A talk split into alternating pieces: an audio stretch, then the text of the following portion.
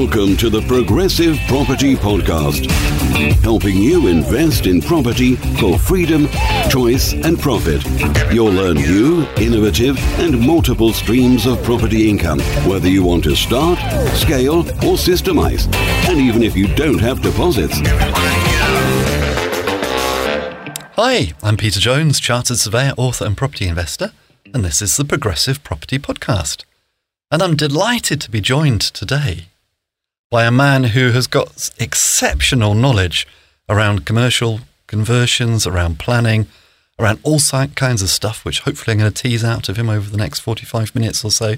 David Kemp. Hello, David. Hello, Peter. How are you doing? I'm very well, thank you. Thank you for inviting me onto the podcast. Well, it is a pleasure. And you were just reminding me before we went on air that uh, you were on the Progressive VIP. Mm-hmm. And I had the great privilege of being your mentor from time to time. You did, yeah, absolutely, yeah. yes. Yeah, and it was um, it was during the time when I actually did my first commercial conversion deal as well um, with uh, a friend, another chap I know called Greg Kuzdenyi, and um, we've looked at very many projects together. But that was that was quite a whopper. That first one, that was about six million pound deal, uh, which the client has gone on to uh, get change of use for for forty two units, and probably worth about um, somewhere between uh, 20 to 25 million pound GDV at the moment. So fantastic. We will probably come back to that, but what I should say is I should introduce you properly and tell everybody who you are and what you are. Because you've been in property directly, indirectly, I guess, mm. for hmm. quite a while. Yes. Because yes. you're a man of many qualifications. Yes. You're a barrister. Yep. You're a solicitor. Uh, well, not on the roll any longer, but I did qualify as a solicitor, yep, yep. And you're a chartered surveyor. And I'm a chartered surveyor. Which actually yes. I didn't know until I was reading through your notes. So there we go. yes. That had slipped me by. Yeah, so, general practice. Many, many qualifications. Yeah, yeah. Mainly around the property side. And of course, you've got a lot of experience in planning. Yes. You've done a lot with local authorities. Yeah, yeah, that's right. Yeah, I've done, uh, I've also worked within local authorities quite a bit as well. Uh, so I sort of become poacher turned gamekeeper to a degree by going back over to private consultancy, working for the dark side of the force now, unfortunately. But uh, it's great fun.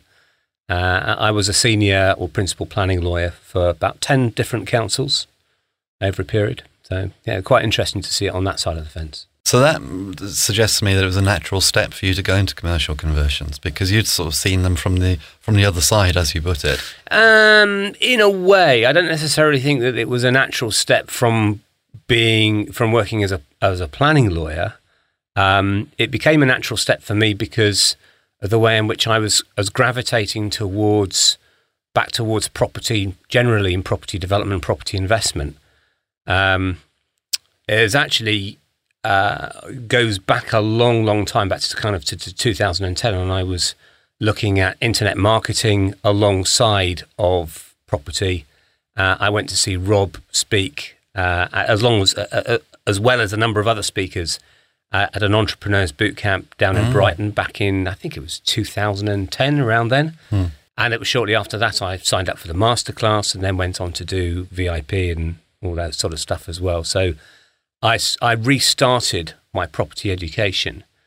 Um, and it was a very different kind of education than I'd had on the professional side working as a surveyor because, mm. you know, you're, you're taught as a professional to give advice and provide a service. Now I was looking at it from the client side, um, working as or work with developers, basically in joint venture partnerships and that sort of stuff as well. And then that led on to working with people on commercial conversions. Mm. So, had you always wanted to do property for yourself? No, I'm interested as to how you sort of migrated across from the consultancy side to actually doing the doing. Yes, yeah. I, it, I mean, I mean, when I was growing up, obviously, I didn't really know what I wanted to do for a while, and thumbing around, looking to see what the family were doing. My brother was in West End agency. My grandfather on my mum's side was a property investor based in Bristol. They grew up in Bristol and they moved to London. So they had a number of properties, let, properties to let, student properties in the Clifton area in Bristol. So anyone who knows the Bristol area, that's a very popular area for, for students. Uh, so it just seemed a natural push for me. As a family, we kind of get together, we discuss, we talk about business a lot, we talk about property a lot. So it was sort of in the blood in a way. Mm, excellent. So, commercial conversions. Yes. You move out of the, the sort of the consultancy side, the local authority side. You're looking to do property. You see Rob Moore speaking. yes. The first time I came across you, of course, was at Masterclass. yes, that's right. Going through the foundational stuff all around property, not Yep. realizing you were a chartered surveyor. But there we go. So, what happened next? How did you end up with that deal?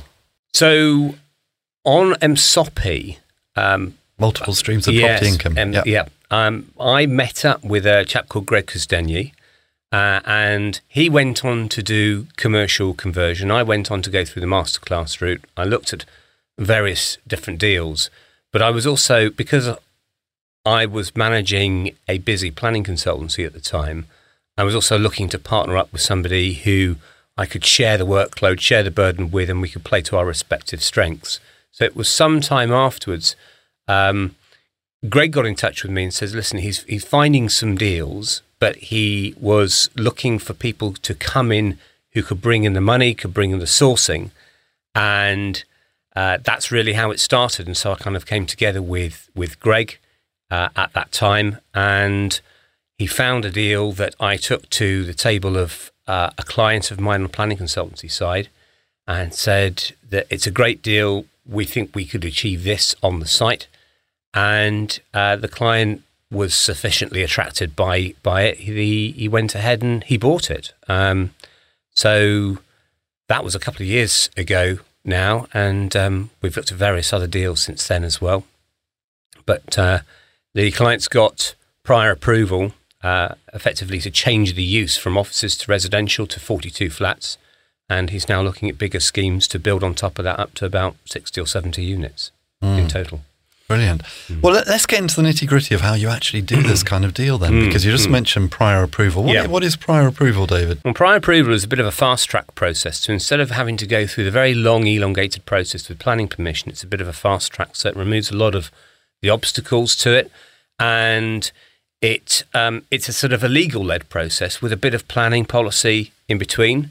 Uh, and because it's a sort of um, it's a bit like permitted development. A lot of your listeners probably would have heard about permitted development. The advantage to it is that it takes the politics, most of the politics, out of the process. So, um, what you'll find is a lot of com- councillors they can't call in these applications because under the internal rules of every local council, they have what's called a, a, a delegation, a scheme of delegation, and sometimes if it's politically controversial, they don't like losing officers, for instance, then councillors try to call these things in. They can't do that with prior approval. So it's a much more straightforward route. Uh, it's a bit more technical, and also it has a set period to be decided. Um, in that applications have to be determined within 56 days or or eight weeks, and if they're not, then in pretty much all cases, if not most cases, of what's called prior approval in the law, then you get um, planning permission um, straight away for the change of use. And it, I have to say, it's only for change of use. There are a few exceptions around the law where you can have uh, external alterations included, and you get that with agricultural prior approval, going, going from a agricultural building to residential. Uh, but most of it's it's to do with change of use. So if you need to make external alterations to a building, it will have to like windows, doors, change the roof, slope, that sort of thing. Then you have to apply for planning permission separately for that. So Yeah. But the principle is that if there's something like an office building and you want to turn it to residential, then basically the local authority can't stop you. Uh, pretty much, yeah. Um, there's a few boxes to tick along the way. There are a few risky uh, things to consider, conditions, so on and so forth. But the, the great thing about it is that most councils will insist that you have to go out and market the property for offices for at least 12 to 18 months uh, and then prove that there's no demand for it. You don't have to do any of that in this case, and there's no affordable housing required either, which is also a great thing. Yeah. And this is why we love prior approval when we're thinking about commercial conversions. Absolutely, and also there's no minimum size on the units, um, so you don't have to comply with the national policies on minimum unit sizes. They can be as small or as large, but often as small as you as you like. So um, that tends to be determined by other factors such as lending criteria for mortgages and things like that. But um, it's a very very it's a great process, and it, there's an awful lot of money in it. Yeah. So basically, from the layman's point of view, the way I see it, and you can correct me if this is horribly wrong, but the way I see it is that if you're going to do it under prior approval, you know you can because you, the government have said you can. Yes. The council can't stop you, but you can't just crack on and do it. You've got to go and tell the council you're doing it, and they'll look Mm. at it and they'll say, "Yeah, we agree you're doing it under prior approval," and then he sends you a bit of paper which basically says, "We agree you're doing it under prior approval." That's fine, Yes, that's right. Yeah, yeah, that's pretty much it. But it's not totally risk-free, as you say. No, And- it's not. No, and there's no. some things which I, I know that we, we probably need to sort of consider when we're thinking about all of this. So Absolutely. Yeah, yeah. t- tell us, what, what, what are the risks then, David? Uh, so, as I say, there are different um, prior approvals. So, there's offices to residential, there's agricultural to residential, and so on and so forth. And obviously, there's not enough time today to go through all of them, but the most commonly used one um, is office to residential, and where the um, where the prior approval mechanism says you've got to get permission for the council for these particular conditions. So there are certain boxes you have to tick in terms of satisfying the council before they'll give you that bit, bit of paper. Um, they are what I would term the risky areas. Mhm. So you've got four of them under office to residential. You've got noise, ground contamination, uh, traffic and parking, and flood risk. Okay, Okay. well, let's, So- go, let's, let's, let's take a, a stroll through those then. Yeah, absolutely. Yeah. So um, if you're looking at sites and you're trying to work out whether or not it's risky or not, so uh, let's take each of those in turn and suggest some particular sites where you might find perhaps a higher degree of risk. Just to be absolutely clear, what are we defining as risk in this particular instance? Risk of what? Um, risk of the council not approving the um, the prior the application for prior Okay. approval. Fine. so Yeah. it puts at risk the, the ability to get that bit of paper, which Okay. of course has a knock on effect to the rest of the deal. Now you need that bit of paper to sometimes to refinance within the deal, to be able to complete the purchase, to do what you want at the end of the day and make the deal stack. Okay, Okay. fine. So, uh, noise, first of all. Uh, obviously, if your offices are next to or near to other industrial units or areas, there may be a noise output from those um, other industrial buildings. There may be heavy industry going on. If there's storage and distribution um, uses like warehouses and stuff like that next door, they tend to be a bit quieter. Uh, but then you do get the constant bleeping of uh, lorries reversing and moving about and so on and so forth. So that may have to be taken into account as well. Uh, quite commonly, as well, there are a lot of substantial offices, very large offices, which are ripe for this kind of conversion, which are near to or next to railway stations. Mm. And a lot of people uh, don't tend to think of them as being commercial premises, but of course, it's a commercial use, a railway. And so you often, often have to do a noise assessment in relation to that. And the officers who are responsible for assessing that, called the environmental health officers within the council, and they are becoming a lot more stringent about how these noise assessments are undertaken. They want to see a breakdown of the noise from the railway station over a period, including days and nights, particularly if there's freight freight trains going through, and also station tannoy announcements as well. Uh, and we've got one on at the moment, which we're negotiating with officers in uh, Crawley, and um, all of those issues are getting thrown up at the moment as well. So a lot of those things can be dealt with within the application, but it is risky, and obviously you'll need an expert, um, noise expert or a noise acoustician, uh, in order to be able to advise, do a comprehensive report, and uh, often then negotiate directly with the environmental health officer if there are any issues. Right, because I was going to say, if you've got a property which is ripe for conversion in all respects, but it happens to fall down on something like noise, Yes. and if it wasn't for that, you would have got prior approval, but Yes. you're not going to get prior approval. Yes. Would you then be thinking about going through the normal planning procedures, or, or would you tack it onto the prior approval and try and convince them that the prior approval should go through anyway? Um, no, you ha- you have to tick all the boxes basically, but it depends why it's failed. And sometimes these things fail because not enough information has been presented, or it's not been presented in the right way. Uh, um, perhaps also uh, more investigation needs to be provided. Uh, you need to perhaps propose um, some form of mitigation let, let me give you an example, for instance, a practical example how that works with noise. Quite often, uh, the officers will want to see uh, units which have really good um, natural ventilation. So sometimes they want the windows to be openable. But of course, if you start opening windows, then you start letting noise in. Uh, so there are circumstances when you're allowed to open the window just uh, in order to get rid of smoke or to get rid of uh, a build-up of um, other things. About, I don't know what what it would be, but usually it's smoke um, or uh, just to purge the um, the flat or the apartment, give it give it a bit of fresh air and so on and so forth. Usually, emergency conditions, very rare. Uh, they're called purge conditions. We're going to kind of get into a technical area. I don't want to get too deep with it at the moment.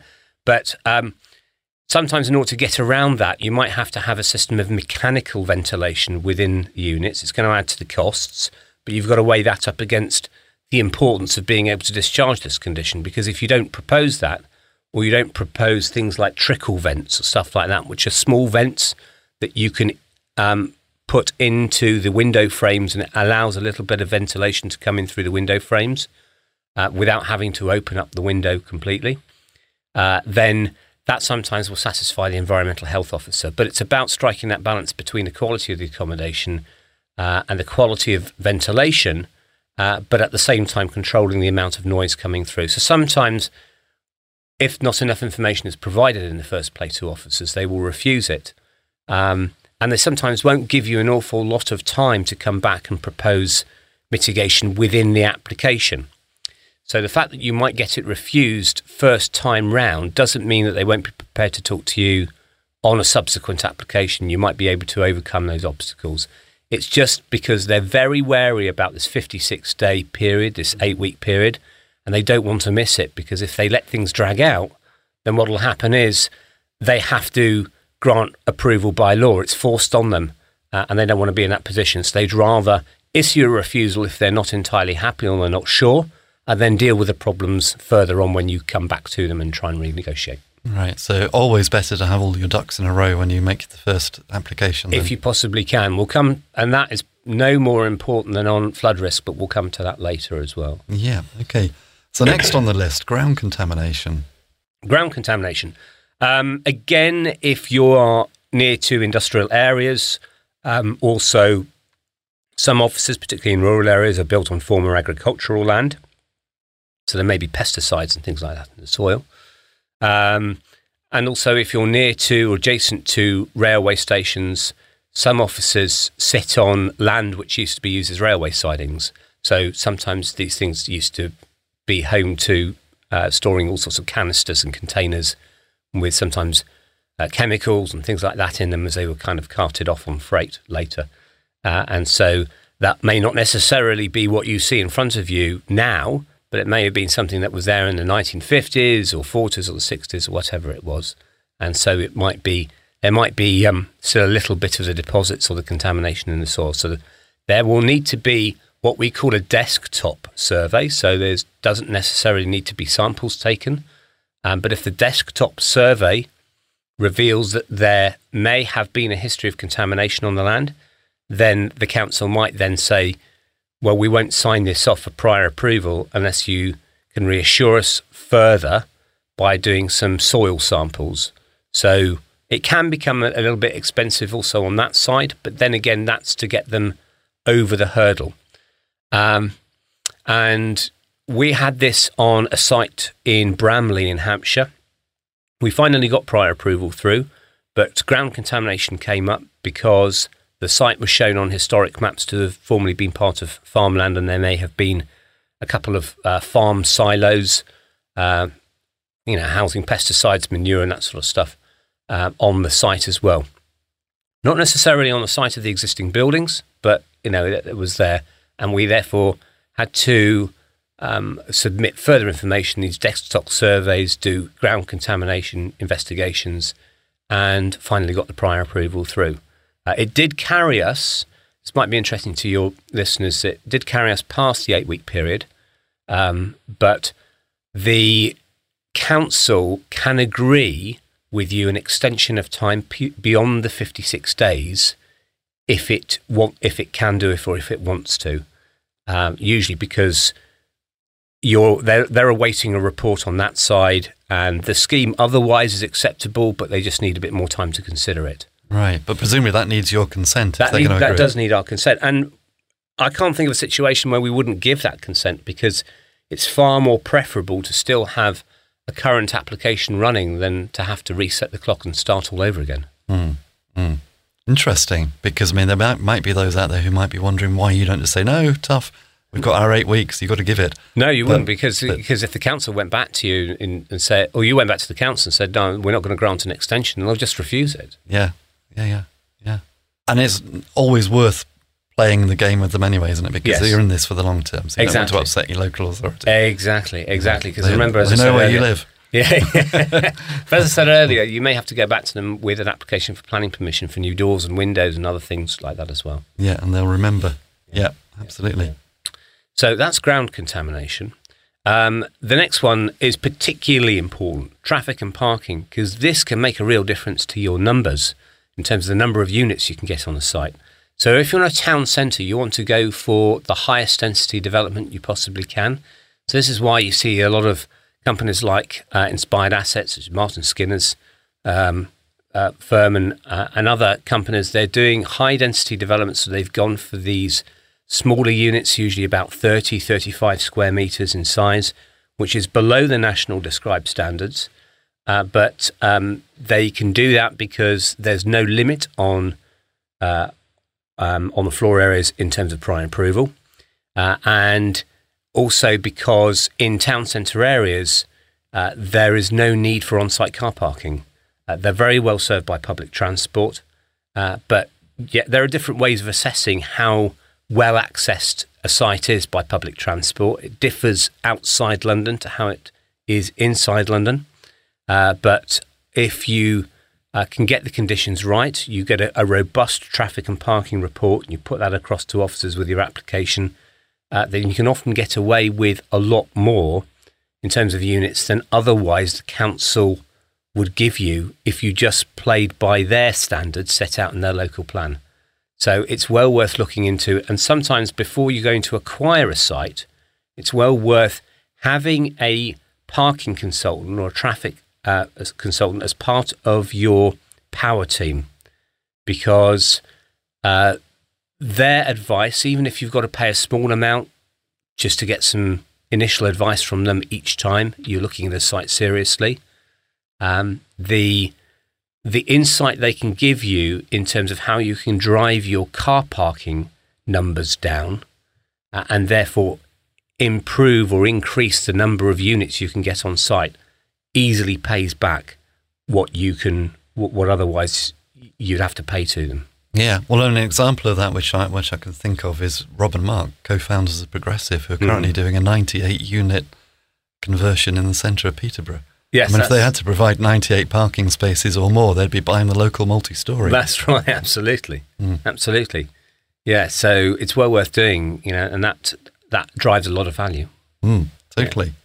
Yeah. Uh, so in terms of parking, traffic and parking, if you're out of the centre, you're in rural areas, you're in villages, um, or you're generally in areas of low public transport, it does become much more difficult. And that is where, if you are going to want to propose perhaps less than one for one car parking, one parking space per, per unit, um, then if you're looking for lower ratios than that, that's when you really do need a parking consultant involved mm. at an early stage. Mm. But it doesn't necessarily have to be that the parking is on site, does it? As I understand it, if you can show that you can provide parking in another format somewhere else. Yes, it does. Other become, arrangements. It does more com- become more comfort- uh, more complicated because you may have less control over those arrangements because you don't own the site, and therefore you're going to rely perhaps a lot more on parking agreements, rights of way, easements, and that, that sort of thing as well. And a lot of these things uh, can be taken away from you over a period of time. Uh, but um, it is possible. Yep. Mm. Yeah, certainly. Yeah. There's usually a way. There is usually a way, yes. Yeah. But as you say, get the people in who know because they'll be yeah. able to tell you. Yeah, quite. Absolutely. Yeah, yeah. So those are the first three. So just to recap noise, ground contamination, traffic, and parking. The fourth one, in terms of high risk, would be flood zones. Now, there are two types of flooding that we tend to look at, and that's surface water flooding and also flooding from rivers and seas. Now, flooding from rivers and seas is probably generally regarded as the most important of the two, and that is what is specifically measured by the government flood risk map in terms of flood zones one, two, and three. So if you go online, you put I can't remember what the what you put into Google. I think it's flood map planning service. Um, there is a particular website that it takes you to a government website. You put in your postcode, uh, just check that the pin drops on the right property, and it'll give you sort of like a, a blue contoured map, different shades of blue. And the deeper the shade of blue, the more risky it is. So, um, flood zone three would be a very deep blue there would be sort of a lighter blue for flood zone two and an even lighter blue, um, perhaps some, sometimes not even marked for flood zone one. Now, the significance of that is that there is a, a policy, local, there is a general policy, a national planning, planning policy presumption generally against having residential in flood zones two and three. Um, however, there are certain exceptions. There are a couple of tests that have to be passed. I'm not going to get into the technical uh, level of it, but um, generally speaking, if you find yourself in a flood zone one, it's fine. You won't need a flood risk assessment for it. Um, similarly, for a low level of surface water uh, problems, it's not normally a problem. Um, it will be shown on the map, but also worth checking with the council whether or not they have the site registered on their database as experiencing a history of critical surface water drainage. Critical surface water drainage. If it does, then regardless of the size of the site, you will need a flood risk assessment in any event. Um, I'll come back to flood risk assessment in a moment, but if for instance, you're looking at a site just for change of use, office to residential, and you are in a flood zone two or three, don't completely discount it. In fact, it's very much it's very well worth looking at properties which are particularly in those zones, because a lot of developers don't understand how to deal with it, and ah. therefore they're missing opportunities you know, wherever the air is more rarefied, there is an ov- there is obvious opportunity there to steal a march on your competitors and pick up a site for pretty good value and do be able to do something with it. Mm. Uh, and um, in fact, I'm, i worked last year on a flood zone two stroke three site with Mark Stokes and Equigroup, uh, and we got uh, prior approval through for um, a site in Godalming. Um, for I think it was about 20 units we got in the end, uh, and it was flood zone two and three. Um, a, a, lot of these sites, a lot of these buildings already have a degree of mitigation built in. They've got quite high internal floor to ceiling heights. The internal floor level is sometimes built up, raised above the, finished external ground level, and there might be also trenches or landscaping or bunding outside as well, which helps to mitigate the prospect of flooding. But if you're doing just doing a change of use, it's not that you're putting a new building or a new structure in the middle of a flood zone and therefore it's going to displace flood waters to other outlying areas. That's the main concern. It's displacement of water from new buildings. That's that's what the um, what they're trying to avoid. So um, changes of use is a lot more straightforward, but still, if you're flood zone two or three or in an area of critical surface water drainage, you need to get a flood risk assessment done. And before you go in with your application, you need to have canvassed, you need to have um, inquired formally with the Environment Agency first. If you do not do so, if you rush a flood risk assessment and put it in, uh, and try and deal, deal with this within a week or so, the council will refuse your prior approval application. Mm. Even though they consult with the Environment Agency themselves, they will still refuse it because you haven't shown you've done that within your report first, and you need to do that. And the problem with that is the Environment Agency almost always take about six weeks to come back on these inquiries. So as soon as you know about a site, you need to also have a very good environment, uh, environmental consultant within your power team. Go to them, see if they've got good information on their mapping within their business as well. Have they dealt with similar sites in the area as well? Can they give you a steer on as to whether or not the Environment Agency will have an issue with it? Because usually you won't have six weeks to do your due diligence before you've got to confirm a bid. Mm, right. Okay. Well, that's well worth knowing. Yeah. And of course, when we talk about prior approval, it all sounds so easy that this is the kind of detail which people often skim over. Yes, absolutely. Interesting that the council obviously want to know you're taking it seriously. Yes, quite. Absolutely. Yeah, yeah, Yeah. quite.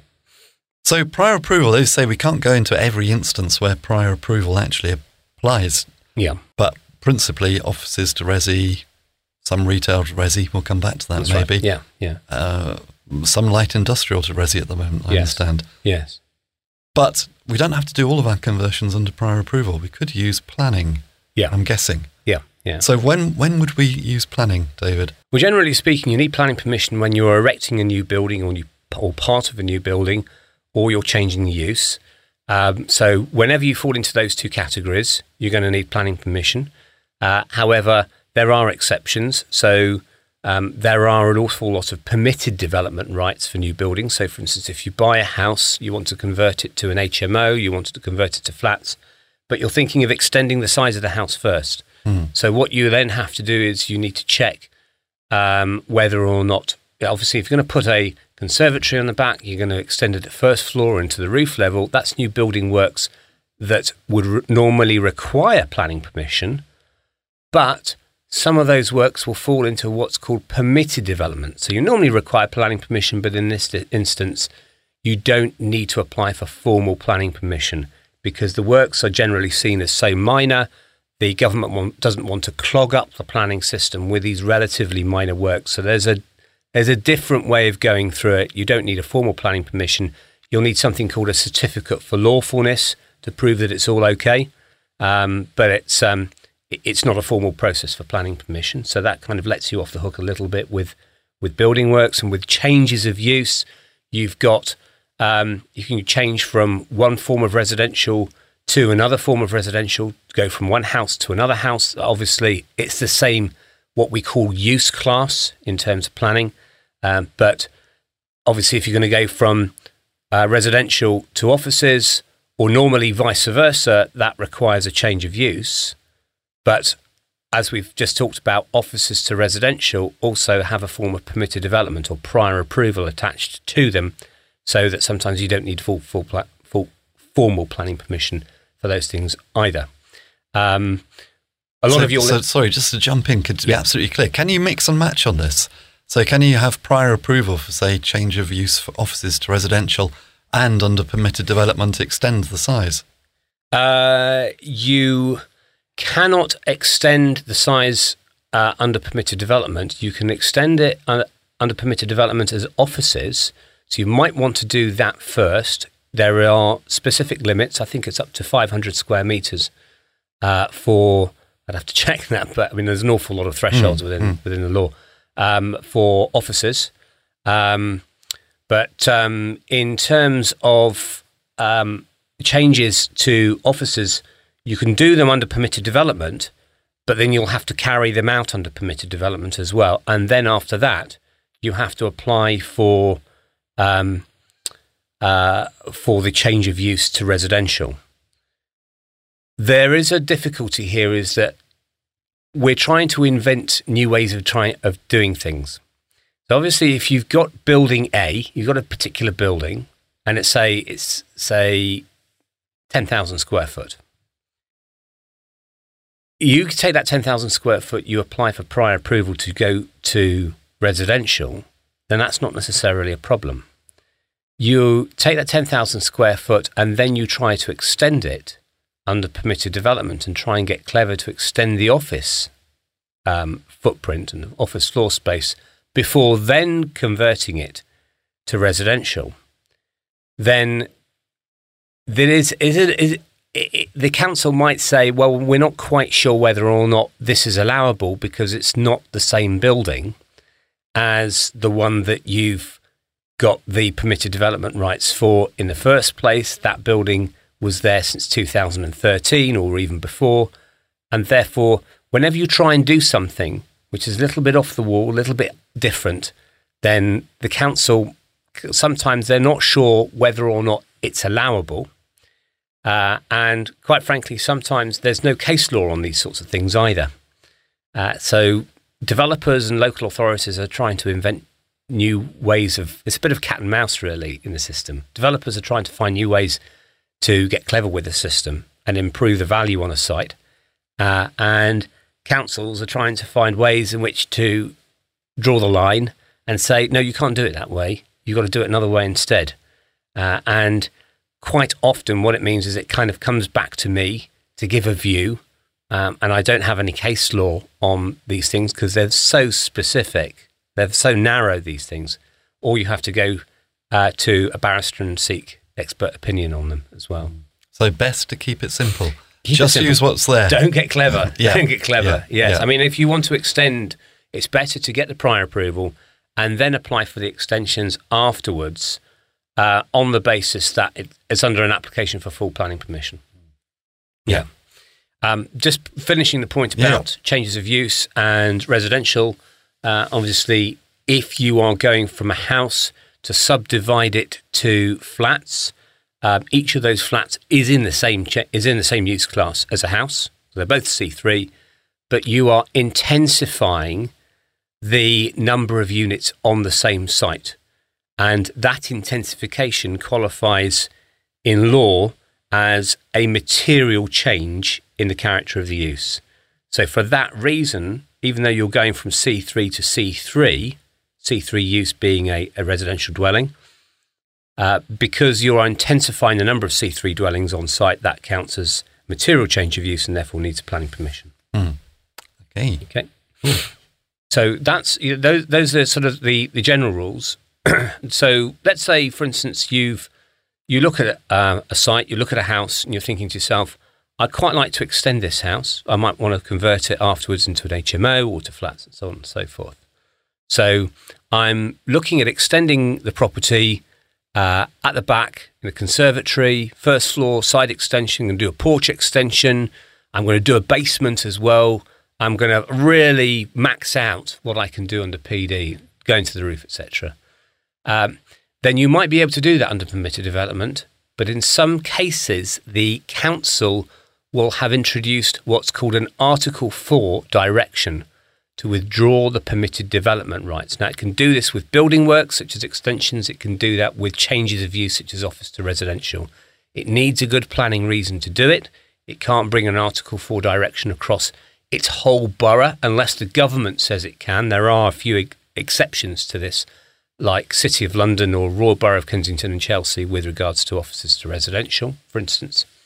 Uh, but uh, otherwise, they need a good reason. They need to go through a process and then they uh, issue a piece of paper called an Article 4 direction. It takes its name from the particular legal provision, Article 4 of the General Permitted Development Order, which gives the council the power to withdraw permitted development rights.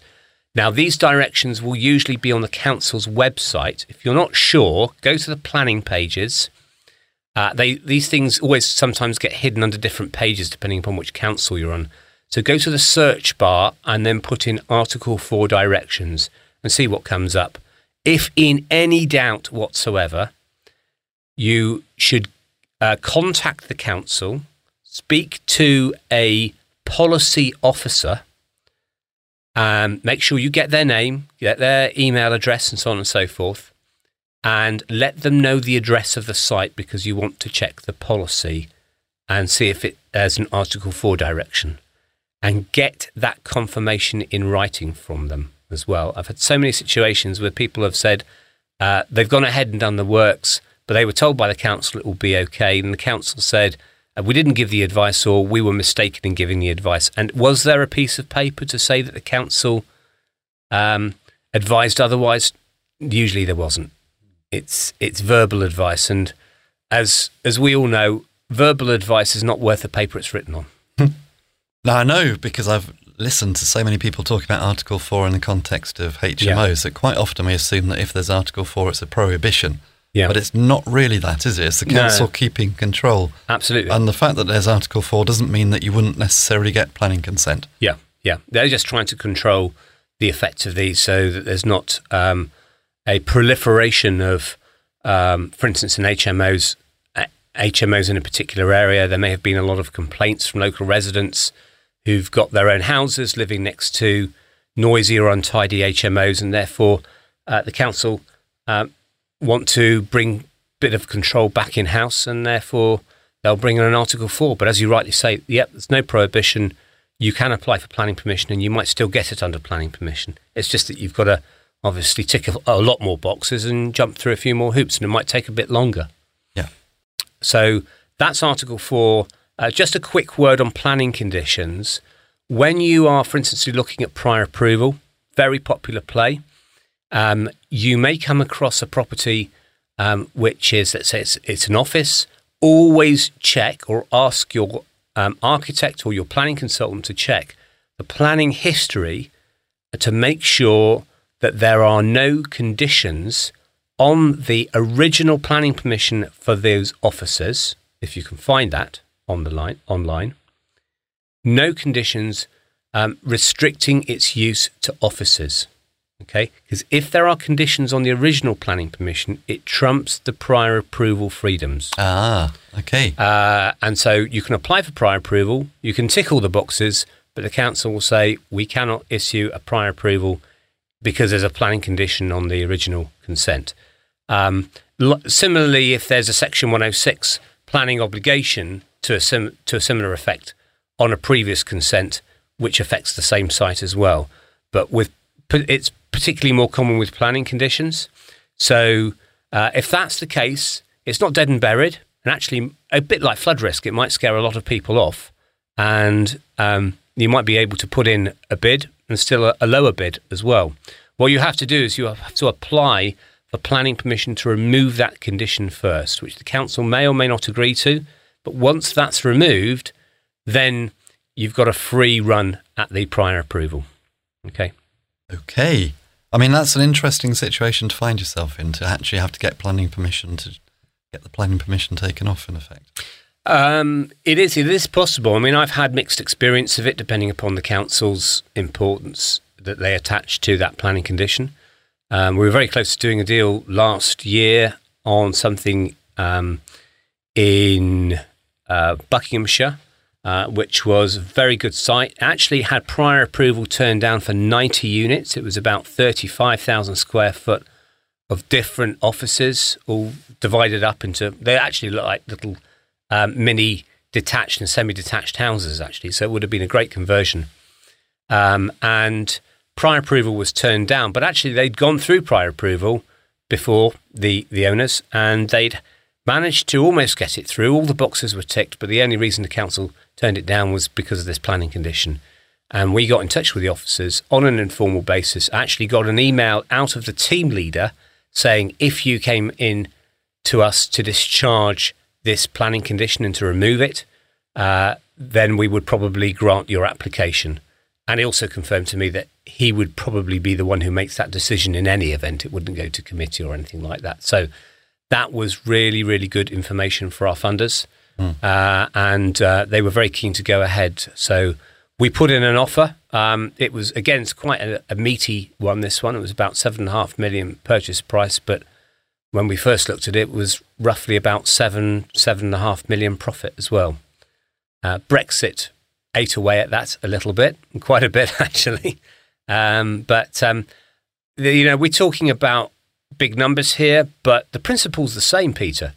You know, if you can find an opportunity like this, no one else is sniffing it around. They're put off by the planning condition. They don't know what they can do with it, and then they'll run away. They'll go and look at other sites. You might it might be worth making inquiries with the council to see if you can remove that condition, and therefore, then it's a great opportunity. Great. Yep. So, yes, uh, in terms of um, planning conditions uh, as well, the last point to make there is in terms of trying to save a current permission. So, what I just uh, want to say is that when you are, so, for instance, some a lot of developers and investors they're looking at sites which already have a planning permission.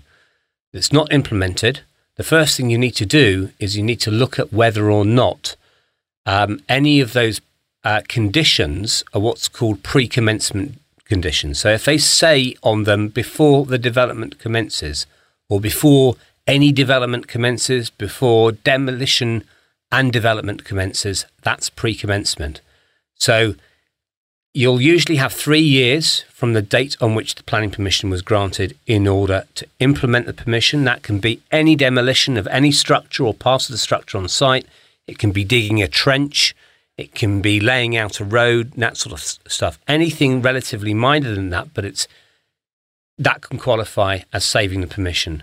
And in most cases, you'll want to save the permission rather than have to go through the whole renewal process with a, a, new application for planning permission. So, what you have to do first is check the decision letter, see if there are any pre commencement conditions, and then you have to apply to discharge them. Now, you have to allow about eight weeks to discharge a planning condition once the application goes in, uh, and together with the time for the team to put together the application and the supporting documents, you could be looking about 10 weeks. If you don't have that time, if you are that close to the expiry of the three years, then you're going to be taking a risk. Now, some councils will accept you making a start on site whilst the application has gone in, as long as the application to discharge the condition went in before the expiry of the three years. But you are at risk. Um, and I wouldn't necessarily count on the officers saying that we would um, we would still allow you to go ahead. We would count the application as implemented, the permission is implemented, if you at least do it this way, and at least as long as we get the the application in before the three years expires. They might do, but you've got no control over that answer when you ask that question, and it's completely at their discretion. So that's something you need to look out for. If you're looking at acquiring the site, you're making your bid on the basis of the value in the scheme with the benefit of a planning permission that's already sitting there. You need to be thinking to yourself, how long have I got in order to save this permission if I haven't started it or lawfully started it already? So you need to be looking at those conditions. Okay. So yeah, that's that's it in terms of you know when do you need planning permission really? Right. Well, that was incredibly useful, David. Incredibly useful. And it strikes me you haven't actually been doing this that long yourself, but you've got a wealth of experience, and obviously your background very much helps with that. Yeah. But yeah. as somebody who's relatively new to actually doing the practical side of it, I'd love to pick your brains as to maybe some of the problems that somebody who's starting out might encounter. Well, the problems, yeah, the problems are not actually, they don't really change actually all that much. They just become the same problems, but to a different degree, you know, as you go further and further into your property journey. Uh, so, for instance, the, the three main problems, I think, for anybody, but especially for novices and those people starting out um, one is experience and overreaching themselves, two is the time available to them uh, and the time to do uh, the necessary things you have to do in terms of getting to grips with a property development or investment opportunity, uh, and also money and cash flow and those sorts of things as well. So, taking each of those in turn, I'd say you know, quite a common problem is overreaching yourself. Uh, if you don't have the experience with a particular strategy, uh, and actually, there are quite a lot of experienced, relatively experienced developers out there who are used to um, smaller commercial developments like HMOs, like uh, flat conversions, and that sort of thing. And they go for these massive commercial conversions, like for 150, 200 units. Um, and whenever you make a mistake, the bigger the development, the bigger the mistake. Um, obviously, a lot of people say, yeah, but if I get it right, then obviously the more money involved as well. This is a very, very risky time. And you have to be very careful because the market is changing. Um, a lot of investors are hedging against that as well by, you know, when you go and see an investor, you might be able to say, well, we think the units will sell for this because this is what we got. This is the comparables we got from the agent. Those are the deals out there. But most investors, particularly on larger deals, they will realize that the market's very uncertain. It could go either way. Um, it's very unsteady at the moment, and they'll usually take about 10% off those sale prices before they accept your own valuation as well.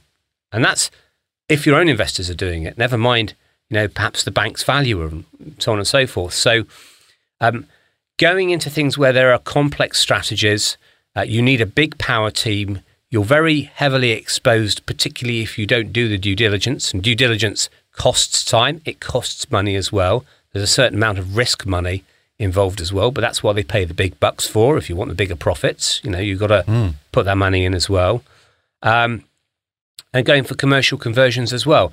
Um, so often, you know, start with something that you're comfortable with, but if you want to then reach up to the next level, usually look to do it with somebody who can guide you either as a mentor or if you're on an educational program. So look to do if you're looking to do commercial conversions and bigger projects, you're looking to do planning permission play schemes, then you know you're you're going to need to get some training, get some education, learn what the risks are, and that'll also then feed your imagination as to well, I was on this networking event with such and such, and I know that they're doing these schemes, and there's maybe something that I can lend to that relationship there.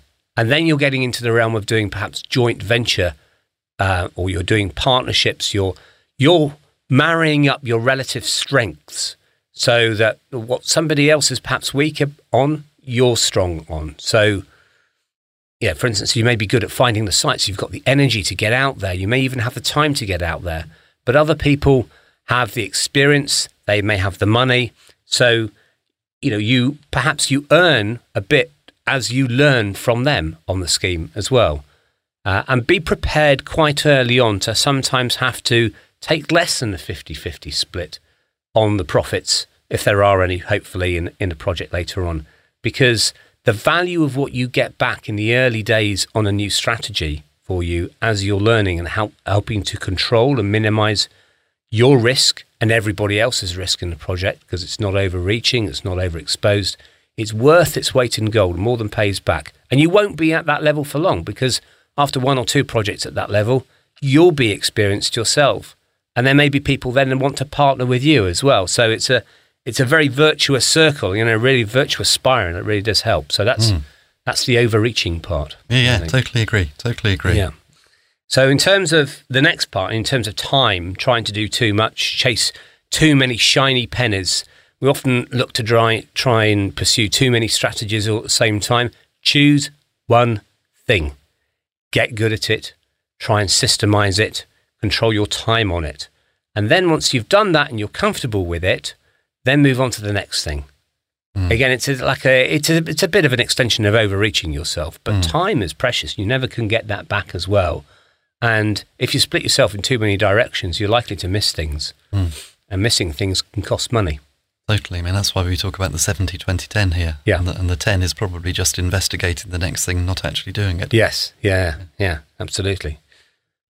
so the last one is very much connected to these as well in terms of money and cash flow. You hear a lot of people um, wanting to get out of their their job and you know get into property full time, and that's great.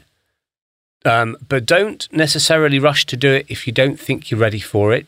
It's best to better to have a cash flowing property strategy that you've got first and systemize that. But if it, that's not there yet, and you're not ready for that yet, then my personal advice, my personal opinion is, and depends, everyone's different, depends upon their circumstances, but stick, you may have to stick with your JOB for a little bit longer, but it's much better than running out of money and then panicking and then giving up property completely, which is what a lot of people do. Mm. You know, you've got to ease your way into it and it's got to be sustainable over time. It's not going to be happening in big flashes and bangs and fireworks and within about, you know, 30 days or 60 days. Um, slowly, gently, but you have to learn as well and you have to learn the risks as you go along. You can do an awful lot in that time. In 30 or 60 days, you can do any number of deals and rent to rent and service accommodation and that sort of stuff. Perhaps the bigger strategies, the commercial conversions, they require a lot more work. They take longer to get over the line. You probably can't turn over quite so many of those as you can of the of the smaller properties. But I always feel a little bit a bit wary and mi- mixed feelings when I see people posting online, "Hey, I've just I've just sacked the boss. I've just um, left the job and gone into property full time." And I'm very very happy. Don't get me wrong. I'm very very happy for them, but what are they going into? You know, what have they got in order to replace the income that they've left behind? Maybe I'm too, being too practical here, and I'm not being romantic enough about the whole thing about leaving your job behind and going into property. But I've just seen it too many times from people who just think, "Oh, bugger, I probably shouldn't have left Yeah. quite that quickly." Yeah, well, it, it's that's the reality, isn't it? Yeah. I mean, I always say, you know, don't sack your boss tomorrow. Yes, Get, get, get your property up and running first. Yeah, So that you know you absolutely. can transition. yes, yes. Patience, persistence, and perspiration. I think those are the Mm. The three main hallmarks of Yes. a long career, please God, in property. Yeah. Yeah. Brilliant. Well, David, we've pretty much got to the end of our time now. I'm sure that everybody listening to this will be absolutely fascinated, and you've obviously got a wealth of knowledge and information and experience in this subject. How can we learn more from you? How can anybody get in touch with you, and what, what can you do for them? Well, uh, I, I can be contacted through my email address, which is david at drkplanning.co.uk. That's david at drkplanning.co.uk. Uh, I'm also on Facebook. Either find me at David Kemp or through DRK Planning Limited, which is FB uh, for Facebook.me stroke planning permission. Also on LinkedIn. Um, and uh, also, you'll find me on Instagram as well. But uh, I can be contacted through any of those. Uh, happy to uh, book a time in order to discuss a particular planning uh, development opportunity that you may be seriously looking at. Um, but even if you're not, um, what we're doing is um, we realize that there are an awful lot of developers and investors out there who are looking to uh, learn about how planning permission, how they can learn about the planning system and how that can work for them in order to make bigger profits, open up more opportunities which fewer people are seeing, as well as also perhaps to bolt on to existing strategies that they've got, particularly in commercial conversion, uh, residential conversions, um, and it makes them more credible, it makes them more experienced, and then opens up things like funding and us, other stuff to them because they've got that experience and they've got that background to them. So we're going to be running an eight week webinar based course on planning strategies and tactics, um, particularly for developers and investors. It's going to be packed with information. Um, I'm going to strip out all the boring bits if I possibly can and make it as geared as I possibly can to giving you hands on strategies about how to make the best of the opportunities out there, some insights as to what's coming forward in terms of policy and law, the opportunities out there. Also, some of the biggest risks and pitfalls that you need to be aware of, um, particularly when you're looking at schemes very, very early, sometimes even before your power team is in play as well. Uh, and we'll be starting to run that course from around March time. So I'm starting to gear up the promotion for it now, and there'll be more of it, um, more details on how to join in um, with the masterclass that leads into that. Be, we'll be doing a 90 minute masterclass to describe our, our three step strategy in terms of planning. Uh, so uh, that will be coming, but please get in contact me, with me in any of those ways. Um, make sure you're on the circulation list, and uh, I very much hope for, hopefully look forward to seeing you on the course. Yeah, absolutely. And if you're listening to this past March, because you could be listening to this in a few years' time, Yes, give David a shout. Absolutely. You'll still be here, hopefully, and still able to help and looking to help. very much my hope as well and my intention. Yeah, thank you, Peter. Yeah, brilliant. Well, David, it has been great having you on today. Thank you ever so much for coming in. And I've been Peter, and if you want to know more about me, you can come to my website, which is thepropertyteacher.co.uk, or check me out on YouTube. I've got a YouTube channel. Go onto YouTube and search on The Property Teacher, and you'll find loads of my videos. But until next week, until the next Progressive Property Podcast, here's to successful property investing.